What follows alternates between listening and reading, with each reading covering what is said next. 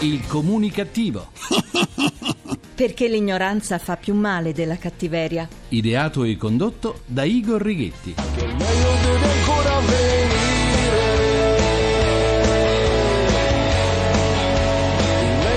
ancora venire. Il meglio deve ancora venire, come canta Ligabue, direttamente da Pechino. Buona comunicazione Italia, dal vostro comunicativo di fiducia Igor Righetti o Igor Righetti come preferite. Bentornati alla nostra terapia radiofonica di gruppo Emissioni Zero numero 2067 con il 67 col 7, 11° anno di programmazione. Allora, ci siamo, finalmente lo Stato si è deciso a pagare i propri debiti. Nell'immediato questo vuol dire che salveremo qualche imprenditore, qualche professionista dal suicidio, ma la pubblica amministrazione da questa vicenda non ci fa di certo una bella figura. È stata capace di varare quattro nuove tasse in 7 mesi, e dico 7, e poi non riesce a pagare i propri debiti. Anche in questo settore, come in molti altri, siamo stati capaci di essere ultimi.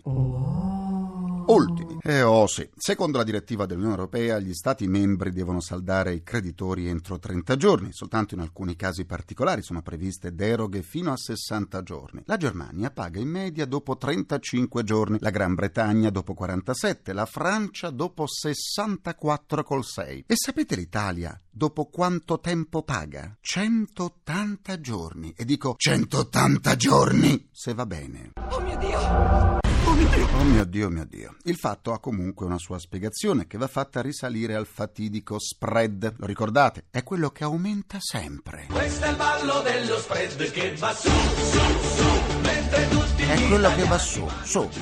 Ecco, è tutta colpa dello spread se le imprese italiane pagano un interesse reale più alto di quello che pagano le imprese degli altri stati europei, soprattutto di quelle tedesche. E ciò avviene nonostante si faccia parte tutti della stessa unione monetaria, perché i paesi in recessione pagano tassi di interesse più alti rispetto ai paesi del nord. Le imprese del sud Europa dunque sono in sofferenza di fronte alla quasi totale chiusura del credito da parte delle banche. Ma una lezione viene dalla Gran Bretagna, dove la Bank of England ha vincolato l'erogazione di credito del sistema bancario a una percentuale fissa che deve essere trasferita a famiglie e imprese. Banche sotto il mirino dunque, obbligate a intervenire per favorire la collettività. Per quelle banche che dovessero sgarrare sono previste penalizzazioni molto severe. La perfida Albione, come i francesi appellavano la Gran Bretagna, mostra ancora una volta di avere grandi capacità di intervento e autonomia nelle decisioni.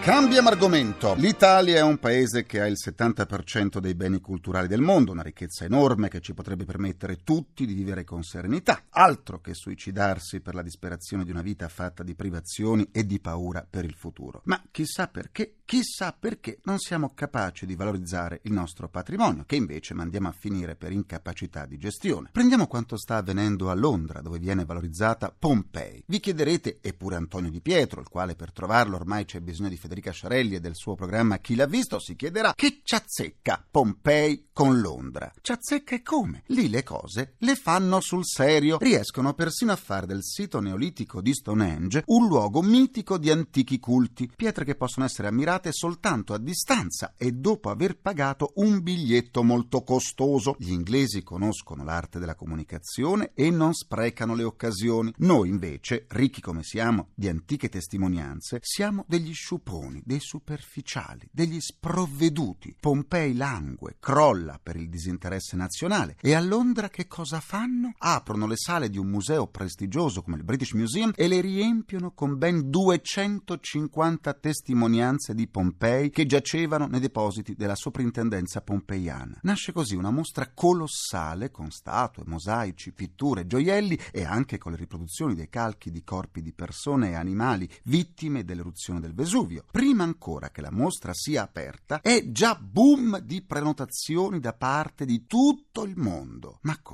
come? Si fa una mostra del genere con i nostri reperti a Londra della durata di ben 6 mesi, e dico 6 mesi, e in Italia quando si decide di fare qualche cosa lo si fa per periodi molto brevi. Manifest! non mi faccia il piacere.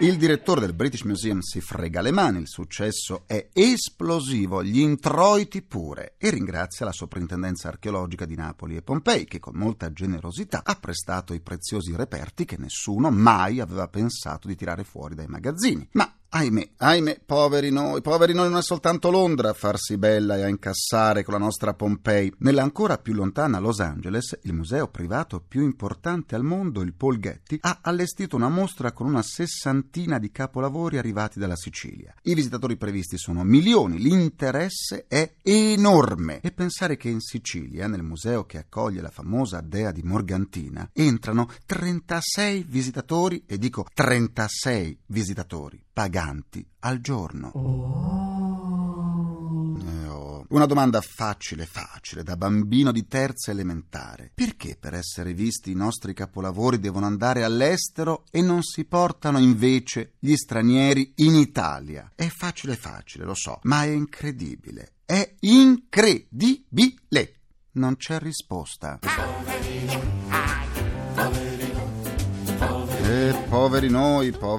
Per riascoltare l'Istituto del Comunicativo andate sul sito comunicativo.rai.it, dove potrete anche scaricarla in podcast e sentirla in caso di alluce valgo, perché io valgo. Come sempre vi aspetto pure sulla pagina Facebook del Comunicativo, facebook.com/il comunicativo. Continuiamo la terapia soffermandoci sul Made in Italy in affanno. Lo sappiamo, c'è la crisi, ma anche se lo sappiamo, ogni volta che veniamo a conoscenza delle cifre ci assale lo sconforto. Le nostre aziende vedono calare gli ordinativi, sia quelli interni sia quelli esteri, e se gli ordini calano le aziende entrano in sofferenza e nei casi più gravi non soltanto non assumono ma licenziano. E il tema del lavoro, della produzione, è il tema principe di un'economia che dal lavoro trae il proprio benessere. L'andamento negativo del mercato interno è giustificato dalla perdita della capacità di acquisto delle famiglie italiane, ma quello estero a che cosa è dovuto? E siccome a disgrazia si sommano sempre altre disgrazie, è arrivato anche l'allarme della CGIL. Lo Stato fa fatica a reperire i fondi necessari per garantire la cassa integrazione in deroga nel 2013, e vengono i brividi a pensare all'aumento programmato dell'IVA del prossimo luglio. Ma andiamo a sentire che cosa ne pensano due noti imprenditori del Made in Italy che operano in settori diversi.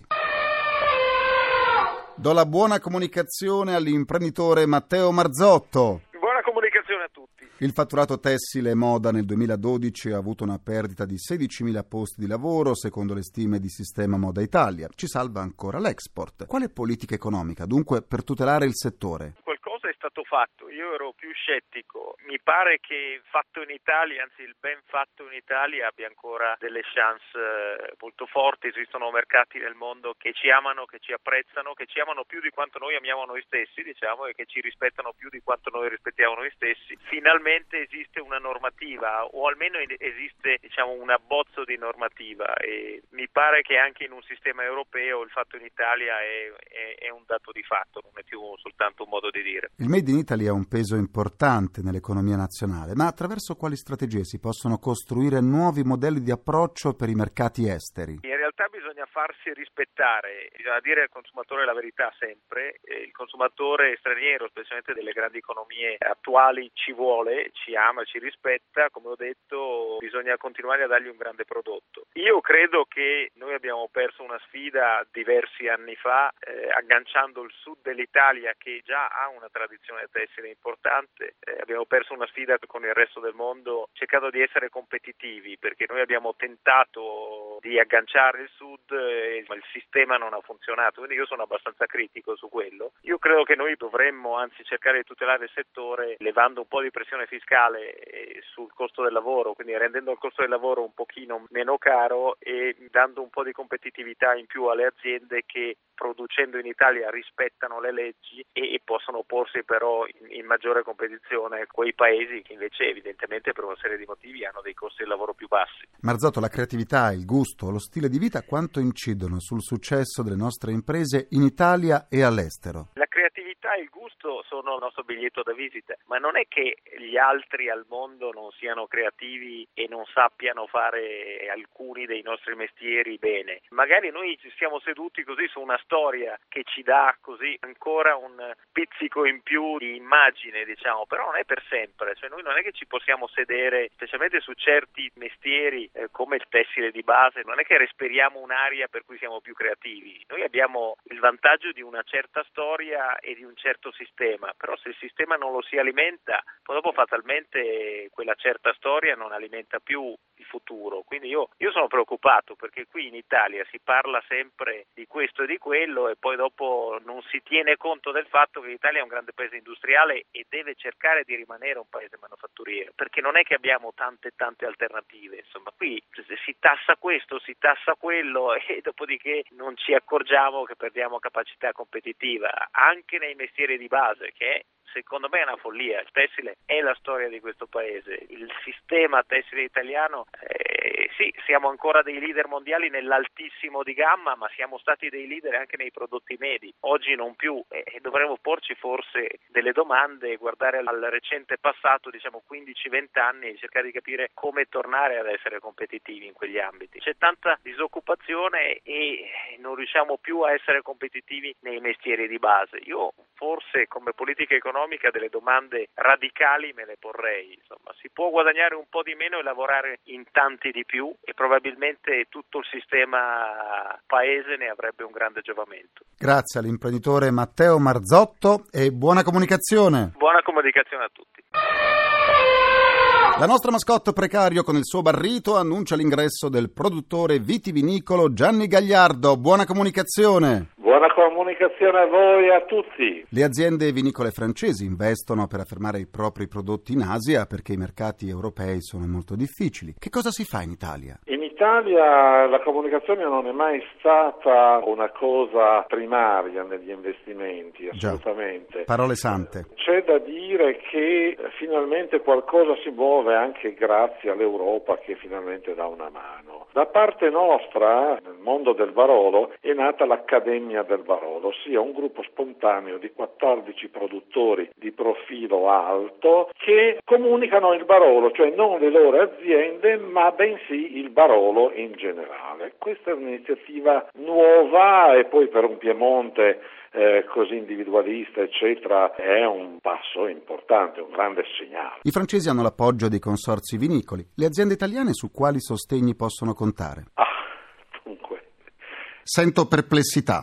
Sì, perché non saprei, proprio onestamente non esiste una struttura oggi in grado, all'altezza di una comunicazione adeguata e in linea con quelle che sono le entità di altri paesi come la Francia, ma non solo la Francia. Abbiamo un sacco di istituzioni, però dovessi indicarne una in questo momento che è veramente in linea, veramente adatta, fresca, adeguata ai tempi, al modo di comunicare di oggi, sinceramente non mi viene in mente. Gagliardo, c'è una sufficiente tutela per i nostri vini in campo internazionale? Tutela intesa nel senso qualitativo direi che ormai è superato, abbiamo superato di gran lunga i tempi in cui si temeva, diciamo, della serietà dei vini. Oggi è un problema di appeal, oggi dobbiamo lavorare sull'appeal.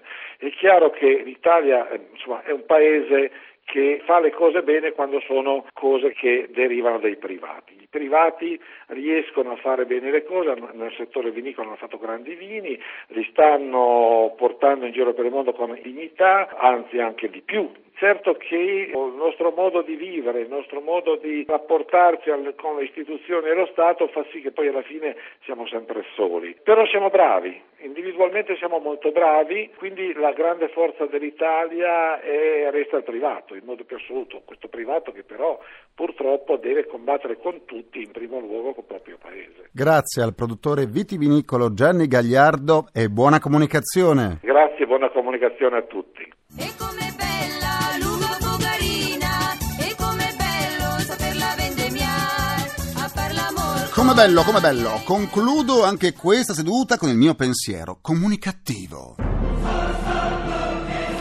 È cominciato a Napoli in questi giorni il progetto Teatro Management, un corso dove studenti di economia e operatori di impresa studiano le tecniche del palcoscenico. Il ciclo di 4 lezioni è stato creato dal Laboratorio di Organizzazione Aziendale dell'Università di Napoli Partenope e conta tra i docenti alcuni attori. Visto che l'obiettivo di questo corso è dare rudimenti di recitazione, perché tra i docenti non c'è neanche un politico?